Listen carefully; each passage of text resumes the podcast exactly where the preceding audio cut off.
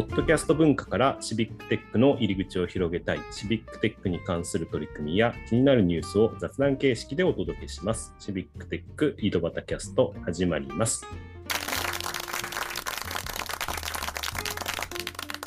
はい、今日も岐阜の石井と埼玉の太田と川崎の又がお届けしますということで、えー今日の気になるニュースは、太田さん何ですか？あなんかシェアサイクルのオープンデータがお出たということで、シェアサイクル？シェアサイクルって太田さん使ったことあります、あそうですね。あの僕の住んでる埼玉市だと、うん、結構いろんな箇所に駅とかうん。うんコンビニとかにあのポートがあってうん。そうあの30分いくらで借りられて気軽に、あのアプリで予約して取りに行ってっていうことができるので、そうですよね、結構地方とかでも、あの多いですよね、僕も金沢市とか行った時にもシェアサイクルあって、でその場でアプリで登録したらすぐ使えるみたいな。最近、岐阜市でもやり始めてて、うん。ああ。うん、で、エコバイクのアプリは入れたんだけど、うん。使う機会がまだないっていう。エコバイクって、あ,、うん。あのなんだっけ、うん。どどういうやつですか？なんかあの、えっ、と、あれですね、岐阜市が、まあ、どこかの、あそういうシェアサイクルをサービスしているあところと、あの、うん、あの、契約して、アプリで30分で、あの、ね、いろんな場所から乗れて、乗り捨て自由というか、まあ、あの、そのポートっていうところに持っていけば。さっきはなんだっけ、東京都だけかわかんないですけど、にあのなんだっけ、えっ、と、キック、エンジンがついたキックボードとシェアサイクル、はいはいはい。すごく気になってはいますね。うんね、だからそういう街の足みたいな感じでね、あの結構気軽に乗れて、まあ、車ほどいらないし観光とかでもねすごくうん使いやすいようなので広がってきていますよね。シェアでそれのオープンデータということなんですけどこれはどうどうなってるんでしょうね、太田さん。なんかですね、えっと、そう公開するデータとして、まあ、そうん。の借りられる場所って置いてある場所のステーション情報とか、あとそのステーションに今停車している台数とか、車両の種別とか、うん。うんこれあの電動アシストあるかどうかとか、そういった情報であったり、っていうのが主ですかね。うんうん。多分サービスの基本情報ってなってますけど、そうですね、それが、ああ、なるほど。ライセンスとしては、クリエイティブコモンズの、おまあ、CC BY っええていうライセンス形式で、あでも、ここはマルチライセンスということで、あ、マルチライセンスだ、本当だ。だから、クリエイティブコモンズ以外にもオープンデータコモンズ。うん。と、あと、オープンデータうんベースライセンスですね、ODBL って、オープンストリートマップでよく、う。んね、あが使っているライセンスだったりするので、うん。よりその、いろいろ総合運用の幅が広がっているんじゃないかなと。ちちなみにそのマルチライセンスって何ですか、うん。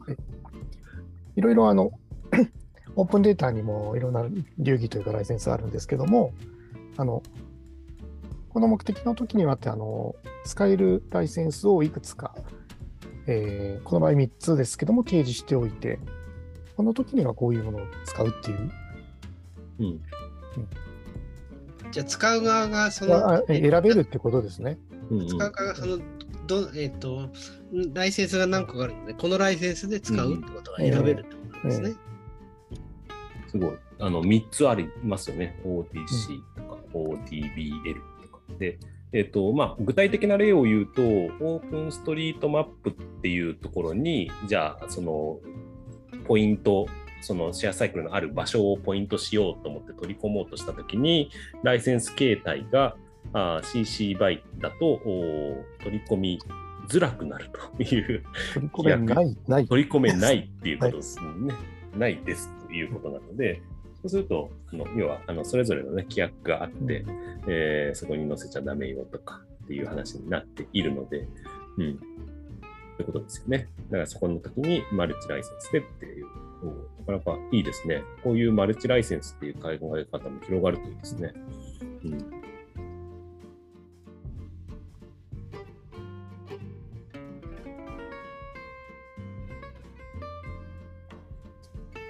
それで実際に公開されているデータが、うんえ。ー GBFS といううんうん。データである。なんですか ?GBFS。 General Bikeshare Feed Specification。わかんない。わかんない。GTFS っていうことは私も聞いたことあって、それはバス、公共交通、バスとかでね、よく、うんあの話を聞く GTFS で、日本版にすると JP とかついたフォーマットで、えっと Google のマップとかで、えーその、えーバスのお時刻表が出たりするっていうのは、そういったフォーマットで公開されてるからですね。経路と時刻が出てくるっていうのは GTFS って言われてますよね。GBFS。これは、だからバイクシェアがもっとちっちゃいものうんうんうん。に対してで、シェアサイクルとか電動キックボードのシェアリングとか、うんそういうマイクロモビリティのとうんだから、ころに対応させたという。うん、すごいですよね。海外を中心に業界標準規格であるっていうことで書いてあるんですね。うん。いや、こういう企画もあるんだなっていうので、うん、あまりね、シェアサイクル自体が日本に馴染みのない文化かなと思ってましたけど、あれですね。でやっぱ使ってる人は随分増えてきましたよね。うんそうそう、すごく使いやすいなと思いますね。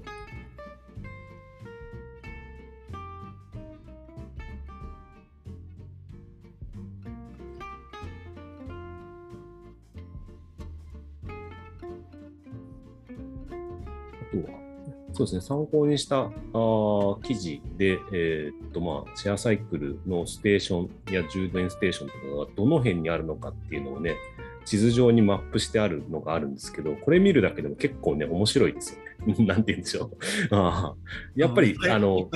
うん、いっぱいあるんだけど、なんかちょっと沿線、なんかこう、沿線なのか、ね、うんあの、ないところもあるから、ないところは何だろうとかね、そのうんやっぱり東京プラス観光地なんですかね。観光地とか、なんか放射状に伸びてるのは、やっぱりちょっと、ね、JR とかを意識してるのかなとか。そうですね。神奈川、湘南とかうん、鎌倉あたりにいっぱい集まってますね。そうですね、やっぱり観光地あたりには結構ステーションがありそうみたいな。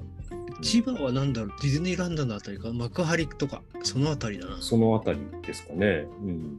まあ自治体によってね、契約してるしてないもね、あったりするんあで、そうですうんね。、その、単純にはわからないかもしれないですけど、シェアサイクルマップっていうこれもいいですね。うん。うんこれが普及すると、自転車買わなくても乗りたい時にうん。借りれるんですね。そうそう。いやあの結構あの競争率も高かったりするんですよね。うちのそうそうなんですか。えー、ステーションでないとかあるないっていうのも。もアプリで見られるんで、まあ多分これもうん API を通じて取得できる。でしょうけども、借りられないと、あと返すところが空いてないと返せないんですよね。ああ、なるほど。返すところが埋まっちゃってるっていうこと も最寄 りからちょっと離れたところに返さなきゃいけない場合もあったりして。あ本当はここに返したいんだけど、行き場所がないから離れたあー、そっかそっか。そっか。そいつをそこで返して、そこで1個借りて、あでも、うんまた、あ、そっか、一緒か。なんかうまくできないかなと思ったけど、はい一緒でした。はい、いやいや、いいですね。でもこういうのもね、あのー公開されていると、自分の見たいことでね、あの自分の最寄り駅だけ出すとかね、そういう自分専用のアプリとかもね、多分作れると思うんでね、自分のところが空いたらとかね、来たら通知するとかね、なんかそんなこともね、あの、アプリ作れるんじゃないかなっていうことですね。会社オーダーみたいなのが作れるそうそうあれですよね、去年のあの UDC にも応募されてましたけど、バスバスがあと何分後に来るのか。うんうんあのね、連携の IoT みたいなのをね、自作で作って、えー5分後にバス来ますそういうのあの通知されるみたいな仕組みを作ってたりしたんでね、ああいうのも結構あの個人でも作れたりするんでね、こういうデータが公開されていくとうんいいんじゃないでしょうか。ということで、えー今日今日の話題はこの辺で と。はい。えー GBFS っていう話でしたね。はい。じゃあ、まあ、あの、皆さんもね、なんか使ってみてくださいということで、今日はこの辺で終わりたいと思います。ありがとうございました。ありがとうございました。ありがとうございます。